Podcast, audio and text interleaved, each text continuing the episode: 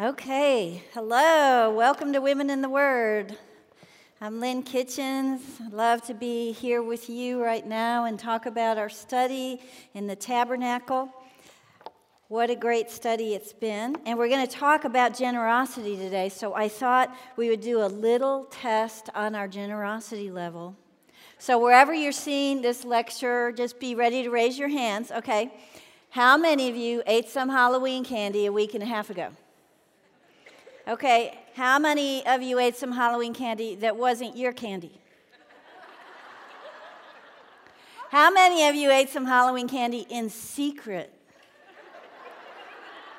Okay, okay. So, our kids always knew that their dad was going to go through their trick or treat bag, but he thought it was a secret, and it wasn't.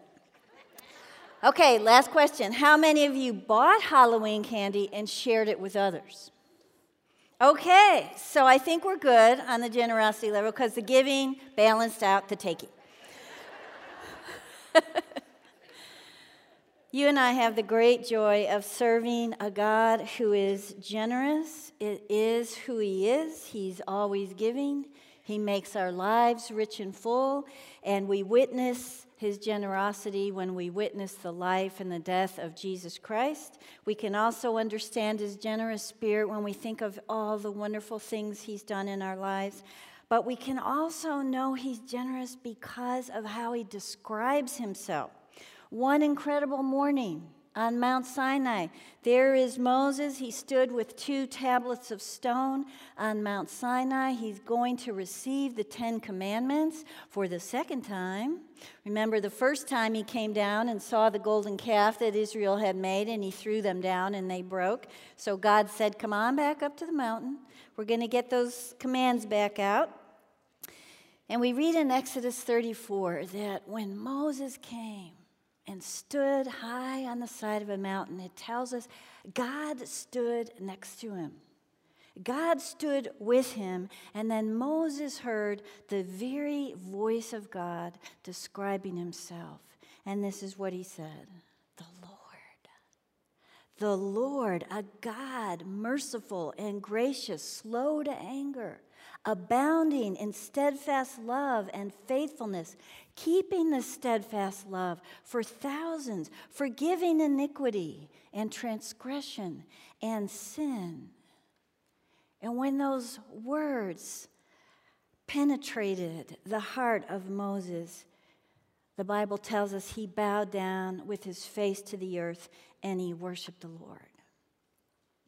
That should be our response as we think about the generosity of God in our lives, as we remember His love that is steadfast, His forgiveness that is strong, His enduring mercies in our life, His faithfulness.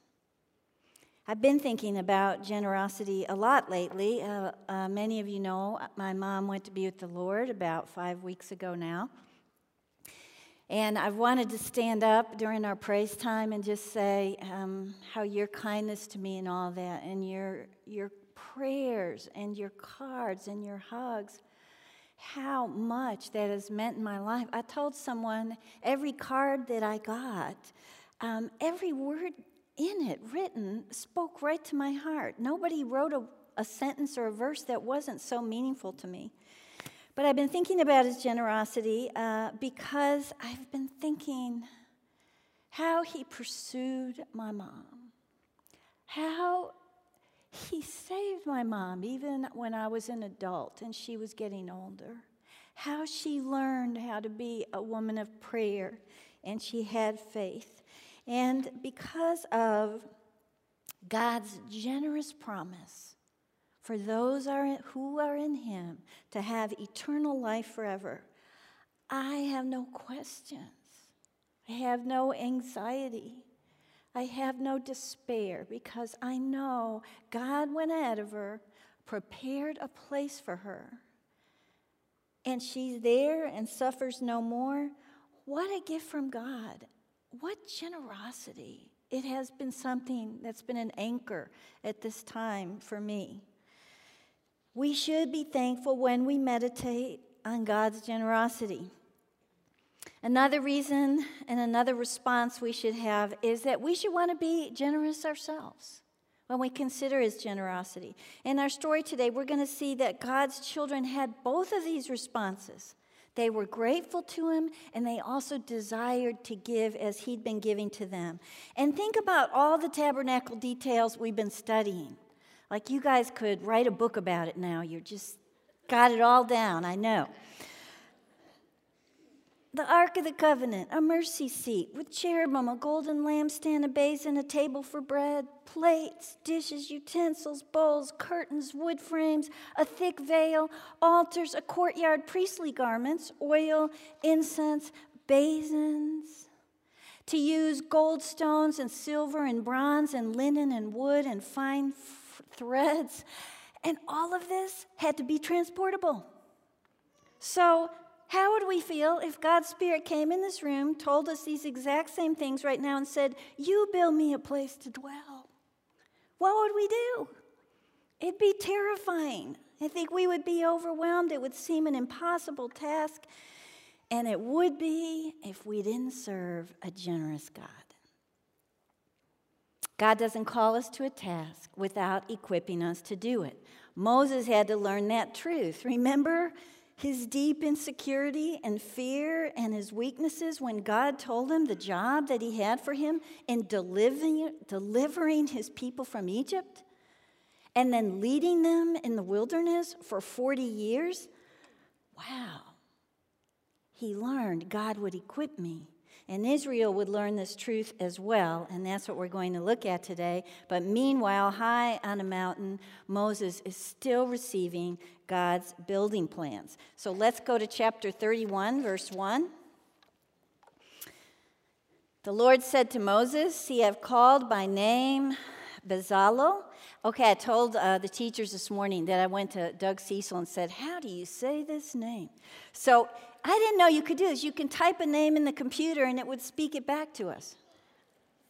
Who knew? So that's how I heard the computer say it. Bezalel, the son of Uri, son of Hut of the tribe of Judah, and I have filled him with the Spirit of God, with ability and intelligence, knowledge and craftsmanship, to devise artistic designs, to work in gold, silver, and bronze, in cutting stones for setting, and in carving wood, to work in every craft.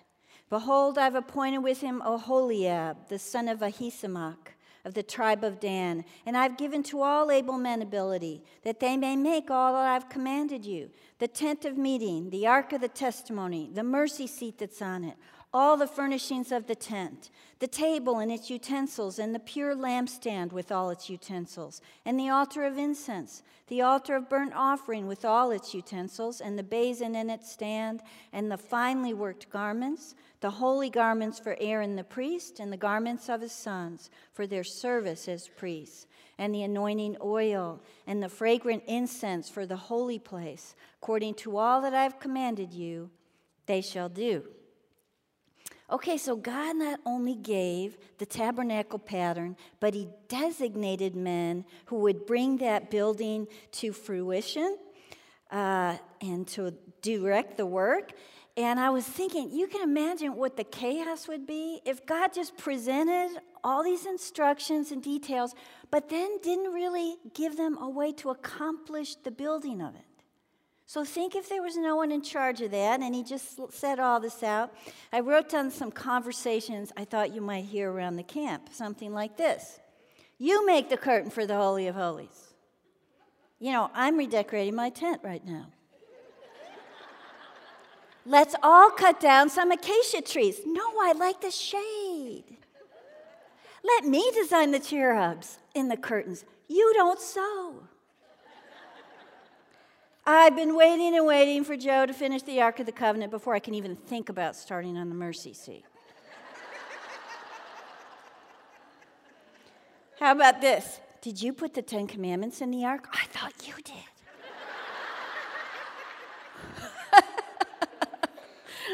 I want my son to build the altar of the burnt offering. My son has a degree in altars. I think I'll only work a half day today. I've got lots of manna I need to gather. that could go on and on and on, and that tabernacle would have never been built. Fortunately, God not only had a blueprint, He had a way to make that blueprint come to life. So He called two men to manage and oversee these plans. We just read Bezalel and Oholiab. Bezalel was chosen to have overall charge of the building, and Oholiab was going to assist him in that construction. Now, when God was telling Moses their names high up on Mount Sinai, those two men would have been totally ignorant to the fact of this huge monumental task God had planned for them.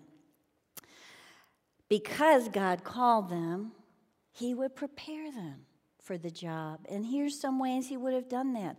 Probably when they were just little boys in Egypt, God put within their hearts this kind of desire for creating this interest in artistic things. And they probably watched other artists in Egypt and learned some of their craft. I think um, as they grew, we can assume that they began to use these gifts God had put within them. And we know this because later Moses calls them craftsmen, meaning they already had many skills.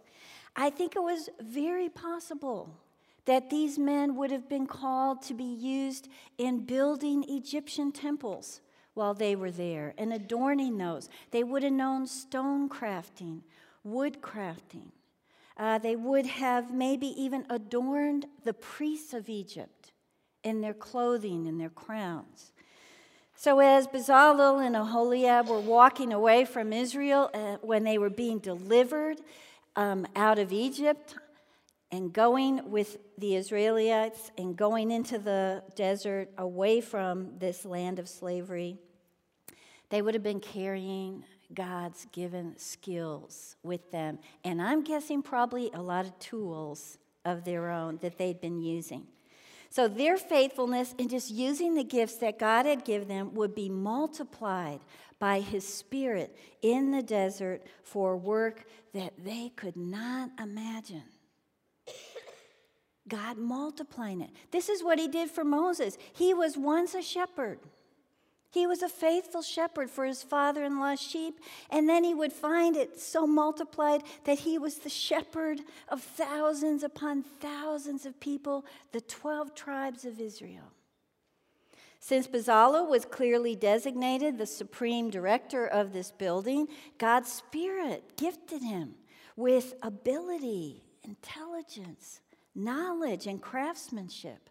All he had to do was to yield obediently to the purposes and the plans of God and his empowering touch, and he would need to surrender all his own personal ambitions and personal claims, and he would receive grace upon grace.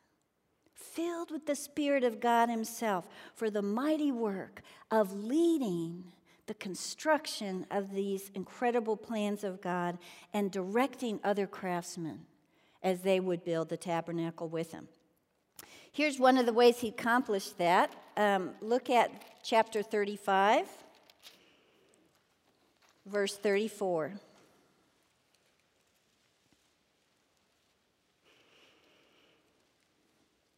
And God has inspired him to teach both him and Aholiab, the son of Ahisamach of the tribe of Dan. He's filled them with skill to do every sort of work done by an engraver, or by a designer, or by an embroiderer in blue and purple and scarlet yarns, and fine tw- twine linen, or by a weaver, by any sort of workman or skilled designer. So you can tell by these verses uh, Bezalel and Aholiab were not going to be about their own glory because it tells us in 34 they took the time to teach the skills that God had developed in their hearts and in their hands and in their minds so that many men and women could serve God well. If they'd been prideful to the work God called them to do, and they didn't do this, if they'd refused to teach their skill to others, do you think the tabernacle ever would have been done? Maybe then when they were like 500 years old. you know, years and years and years if it ever did get accomplished. And nobody else would have shared the joy and shared the ability to use their gifts that God had given them or the work of the Spirit in their hearts. We read that Aholiab was appointed to be with Bezalel in chapter 31. He was to be his faithful right hand man, also skilled by God. And we learn more about him in Exodus 38 23. It's on your verse sheet. And with him was Oholiab, the son of Ahisamach of the tribe of Dan. He's an engraver and a designer and an embroiderer in blue and purple and scarlet yarns and fine twined linen.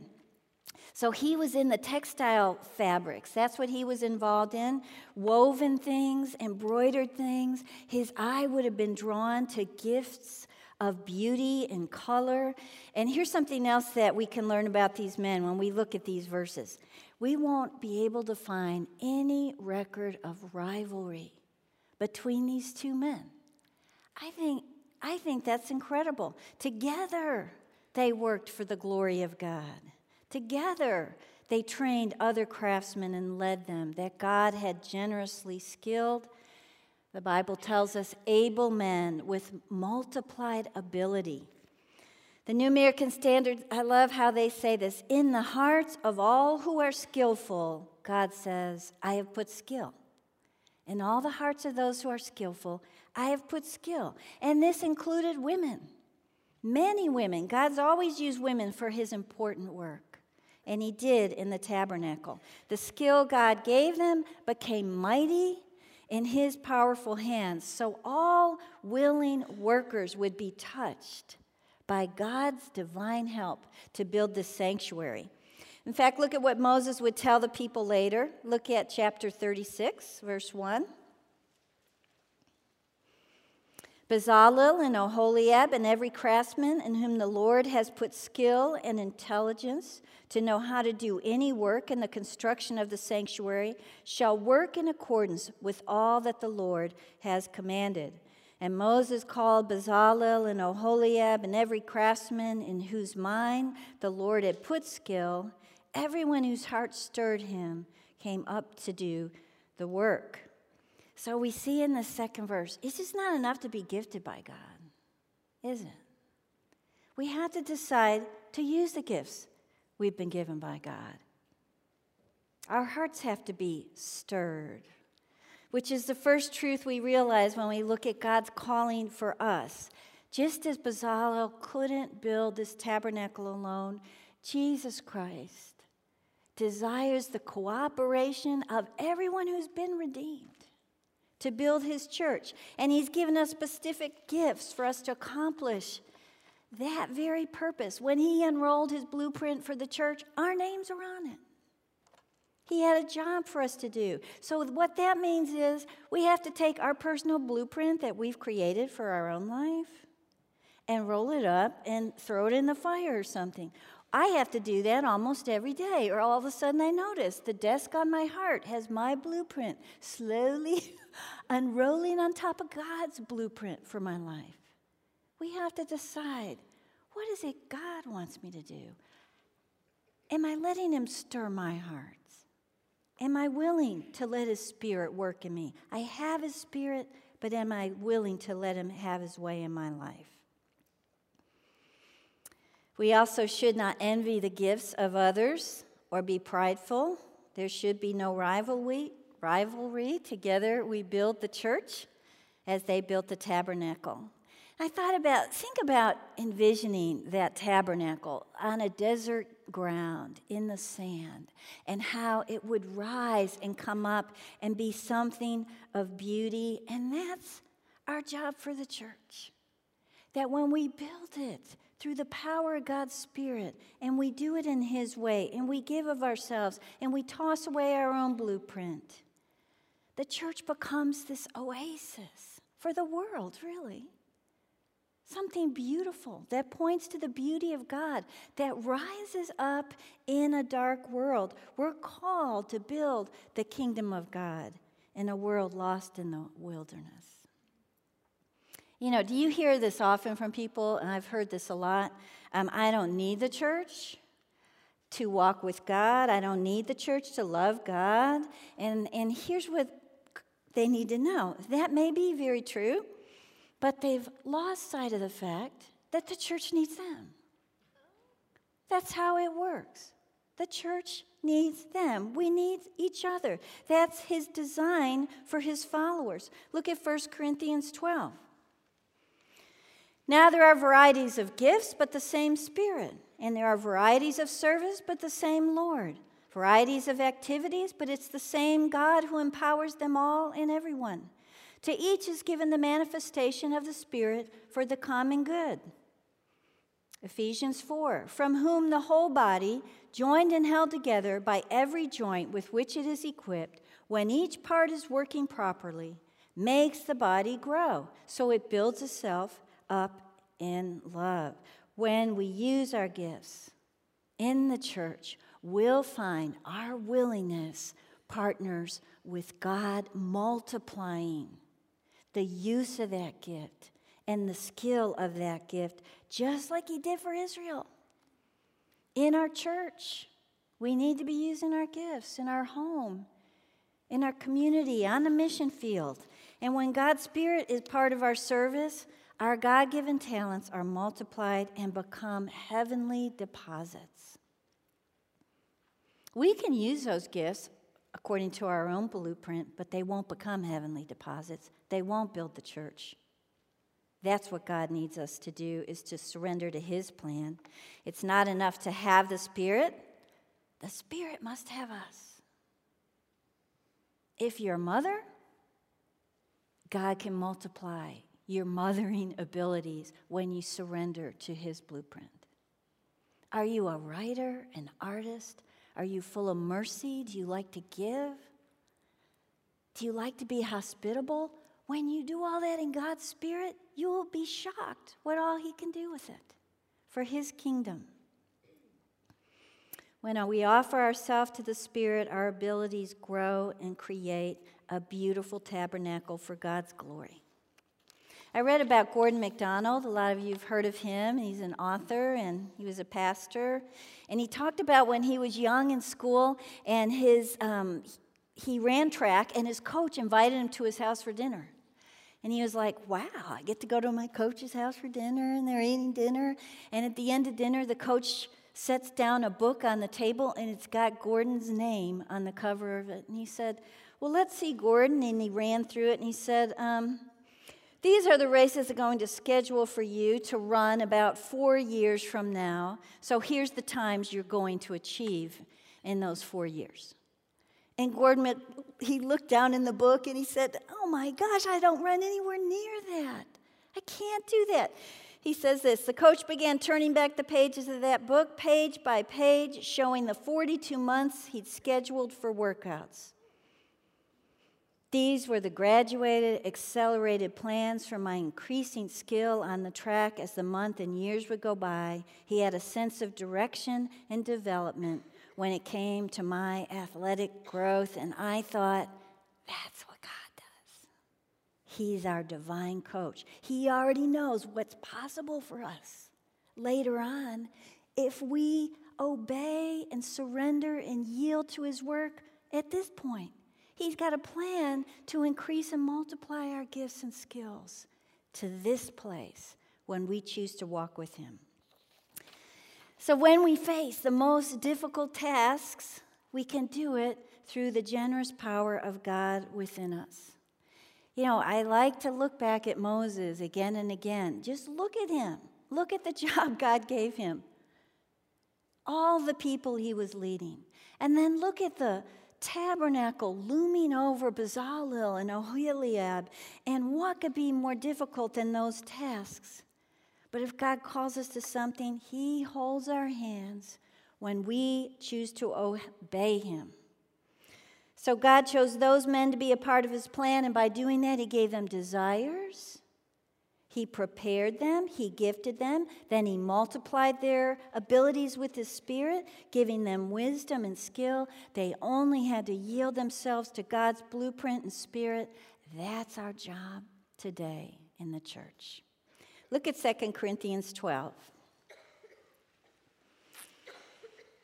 But he said to me, My grace is sufficient for you, for my power is made perfect in weakness. Therefore, I will boast all the more gladly of my weaknesses, so that the power of Christ may rest upon me. So, how else do we respond to God's calling in our lives? We got to become more generous. That's our job. Um, when we consider Israel's response to God's calling, we're going to realize that generosity results from a heart that's driven by a holy purpose and driven by gratefulness. Have you thought about this? Why didn't God just build the tabernacle himself? Why, why didn't he? Wouldn't it have been a lot more beautiful even than what they built? I mean, more beautiful than anything we could have ever imagined. He could have lifted it up out of the desert sands, and there it would be. But he had a better plan in mind, one that would bless Israel. He desired to allow Israel to share in his eternal purposes. Wow, he would let them cooperate with him in fulfilling this design, and the result would be a more mature and a more generous people because they were a part of his purpose. Without godly purpose in our lives, we are certainly selfish people. All I had to do was go back and think about my life before I knew the Lord, and I could tell you I was selfish. I still am, but God's working on me. We all just look back and think, yeah, look at the direction of my life before I knew the Lord. It was just all about me. You know, we can even look back at Israel's earlier responses to God to see that same thing. Remember when they first were delivered, hadn't been there very long, and then Moses was on the mountain for so long that the Israelites were like, We're tired of that guy. Who is that guy? We don't even remember that guy. What do we want? Hmm. We want to make our own God who led us out of Egypt. And that is the birth of the golden calf. It did not spring up out of the sands, it was made with hearts and hands that were selfish and wanted their needs met. Moses was with God, receiving the law and instructions about the tabernacle, and they were dancing around an idol that they made a golden calf. So later, Moses had to intercede for Israel's sins on Mount Sinai, and God, in his graciousness, listened to Moses and continued to dwell and lead these people. So I want us to look now as Moses is coming down from the mountain. He's going to let the people know at this point what God wants. He's going to let them know about the plans of the tabernacle, and he's going to let them know you get to be a part of it. You're going to be a part. Look at Exodus 35. Verse 4. Moses said to all the congregation of the people of Israel, This is the thing the Lord's commanded. Take from among you a contribution to the Lord. Whoever's of a generous heart, let him bring the Lord's contribution gold, silver, and bronze, blue and purple and scarlet yarns, and fine twined linen, goat's hair, tanned ram skins and goat skins, acacia wood, oil for the light spices for the anointing oil and for the fragrant incense, and onyx stones, and stones for setting, for the ephod and for the breastpiece. Let every skillful craftsman among you come and make all that the Lord has commanded. Okay, so here's the people Moses probably standing on some kind of pinnacle of a rock so everybody can come around and, and listen to what God has told him. And he shares item by item in the next verses, which we already know, item by item and detail by detail, the materials that God will need. And then he tells them, God wants to partner with you. God wants you to be a part of it because He wants to reside with you, and so you contribute to the needs of the tabernacle. So the accomplishment of the tabernacle depended on their willing generosity. But why in the world would they want to choose to be generous? Why would they want to give away great Aunt Sylvie's golden ring on their finger? Because they had a purpose. God's purpose would drive them forward. No longer were their purposes selfish, just totally selfish. God had a plan and a purpose, and it moved their hearts irresistibly. Think about their life in Egypt. Their life with God was nothing like their life in Egypt. Those were cities they built under forced labor, under the whip of a taskmaster. Their blood and their tears built the canals and the buildings and the walls for another people. Israel had no ownership, they had no choice. They were simply slaves of a cruel people. So their hearts stood against Egypt. And their hearts stood against the work they had to do. They did it resentfully. But here, God was simply asking them if your heart's generous, contribute to this place where I will dwell.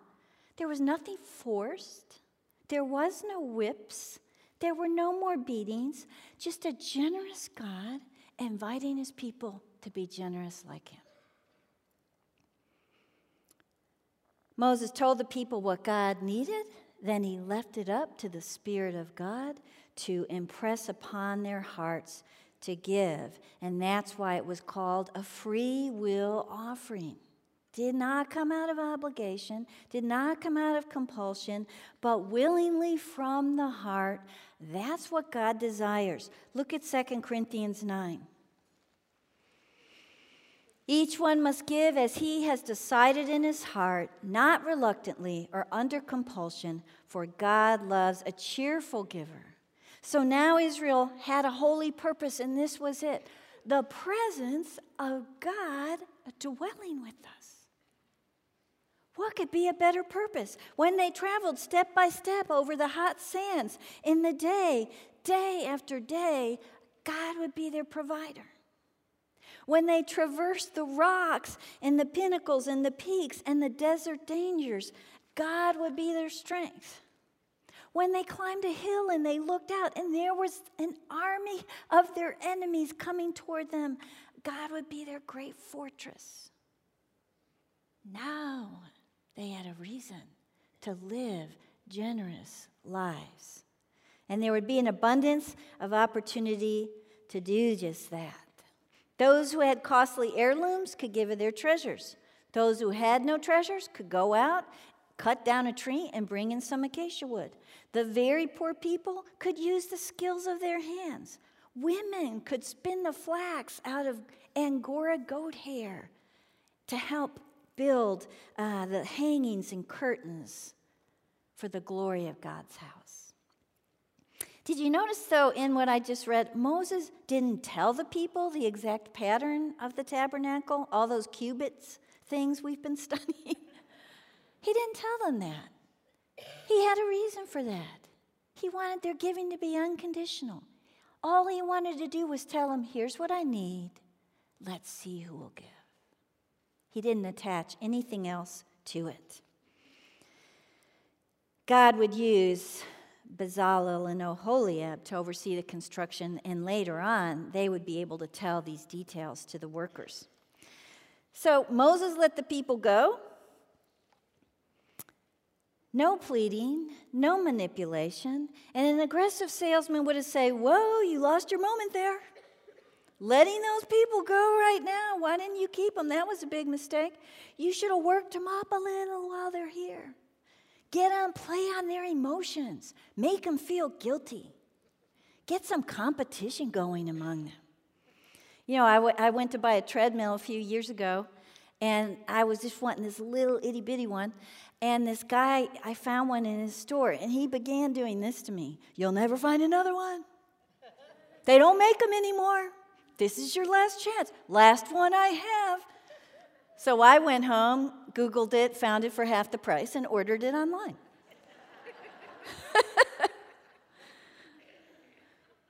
Moses was trusting God.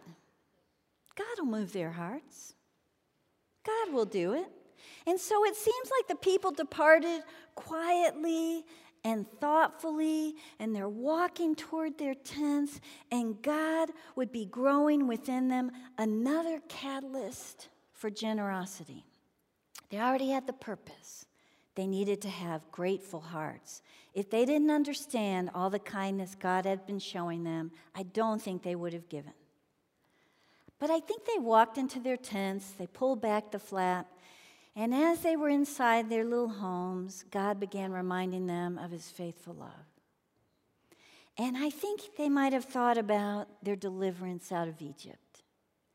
And maybe they heard the rattle of Pharaoh's chariots chasing them, which is exactly what had happened to them.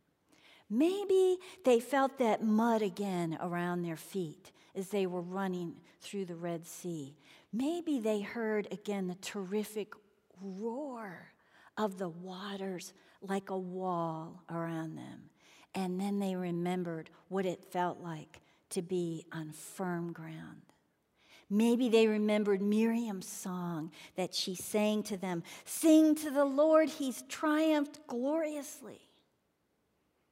Or maybe while they were in their tents, they looked along the sides of their tents and they saw baskets and they were full of the provisions of God quail and manna and water.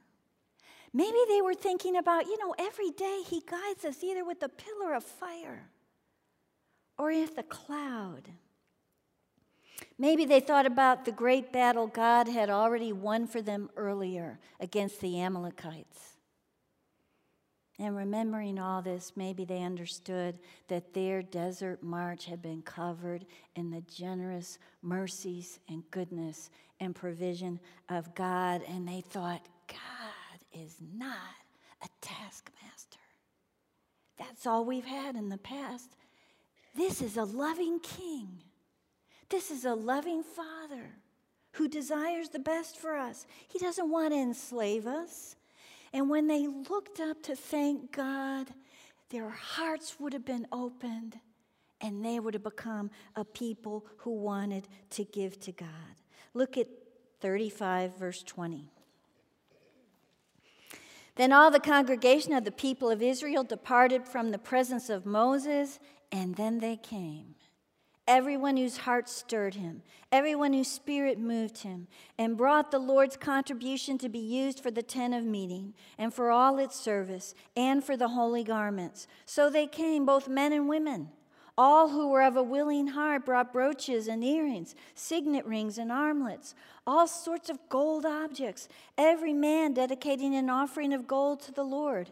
And everyone who possessed blue or purple or scarlet yarns, or fine linen, or goat's hair, or tanned ram skins, or goat skins, brought them. Everyone who could make a contribution of silver or bronze brought it as the Lord's contribution. And everyone who possessed acacia wood of any use in the work brought it. And every skillful woman spun with her hands, and they all brought what they had spun in blue and purple and scarlet yarns and fine twined linen. All the women whose hearts stirred them to use their skill spun the goat's hair. And the leaders brought onyx stones and stones to be set for the ephod and for the breastpiece, and spices and oil for the light, and for the anointing oil, and for the fragrant incense. I love how this passage opens. People went to their homes, and then they came. And out of their tents, we would see women carrying fabrics and embroidery, and we'd see men hauling a log of acacia wood, and we'd see children with some of the jewelry, and they'd all be coming out, and their arms would be full, and they'd be talking, and they'd be excited to give to their giving God, and they'd be sharing it. I thought it'd sort of be like a walking show and tell. So happy for each other while they walked around, contributing with full hands and a full heart. God not only opened their hearts, He opened their treasure chest. They were giving away the things they took from Egypt. They were donating the items that they would have gotten from people passing by in the desert, passing caravans. They used to trade to get things from them. They also gave from the spoils from uh, when they defeated the Amalekites. They would have had their spoils. So here they would come all sorts of colors, textures, smells, everything laying in generous heaps on the sands of the wilderness. And beautiful. You know, heaps of generosity are beautiful things. Look at verse 29.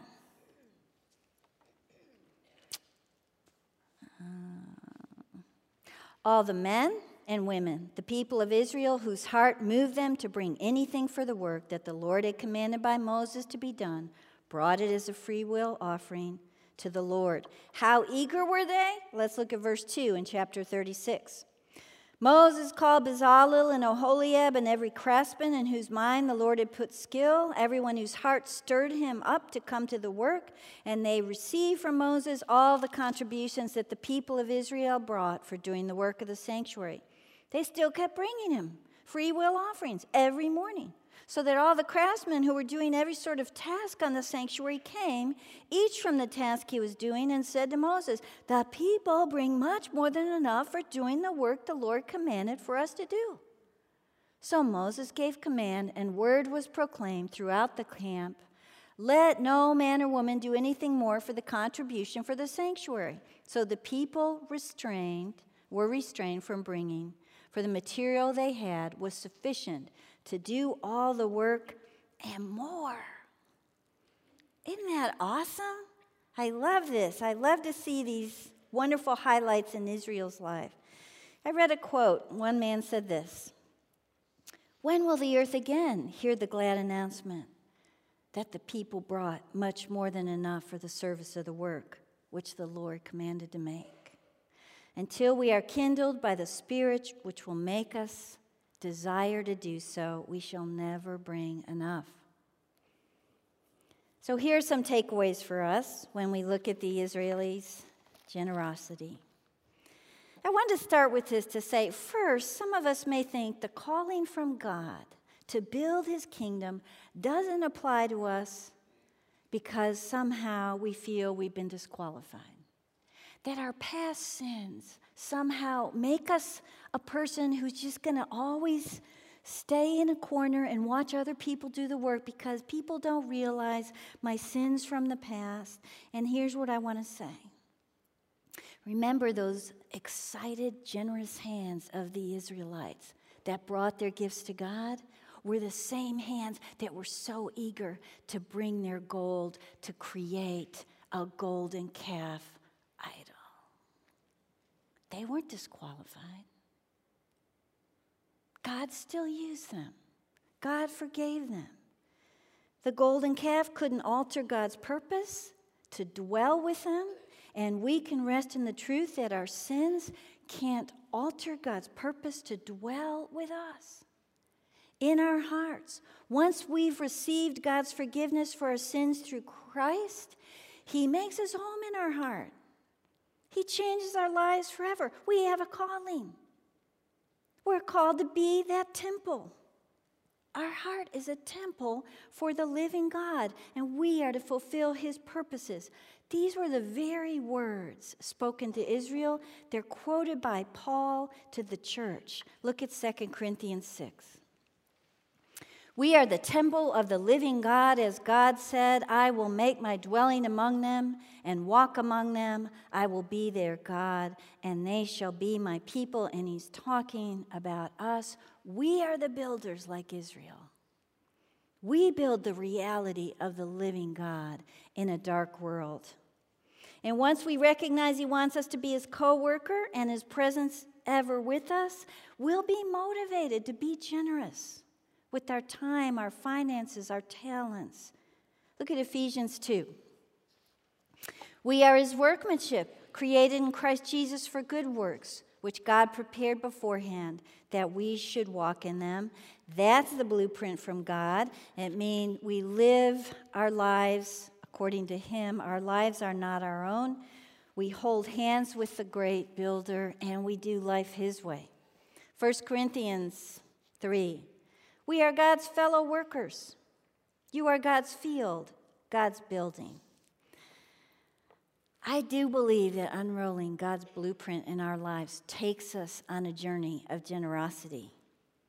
Because we're sharing in the eternal purposes of God. You know, aren't you glad? Aren't you glad that our lives are about giving and not taking? Jesus told his followers, it's better to give than to receive. So I wrote a little poem about it. And if Jesus said it, it must be true. And if Jesus did it, I must do it too.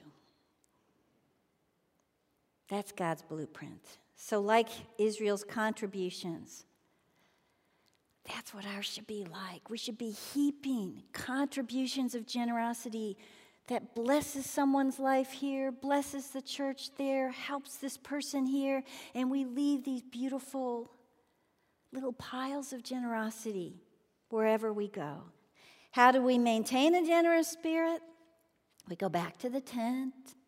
We lift up our flap. We go inside. We meditate on the generosity of God.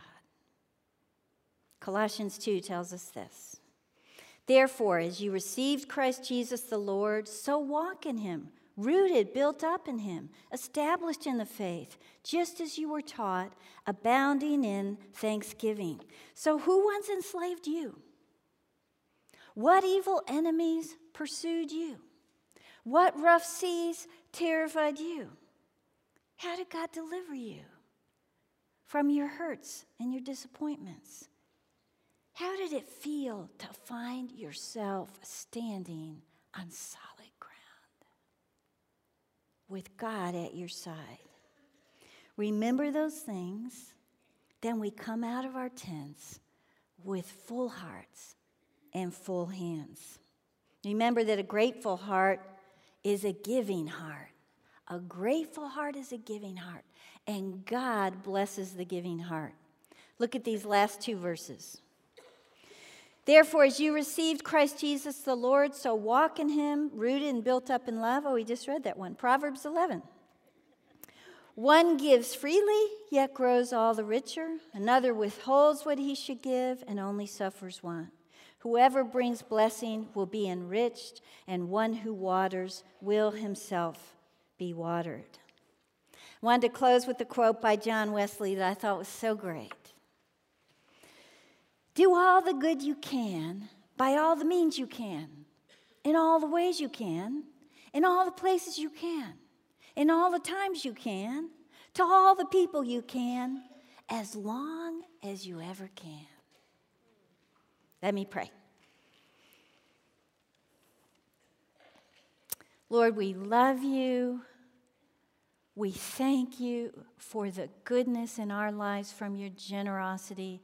May you equip us and motivate us and remind us this is who we are as your children. And we thank you in Jesus' name. Amen.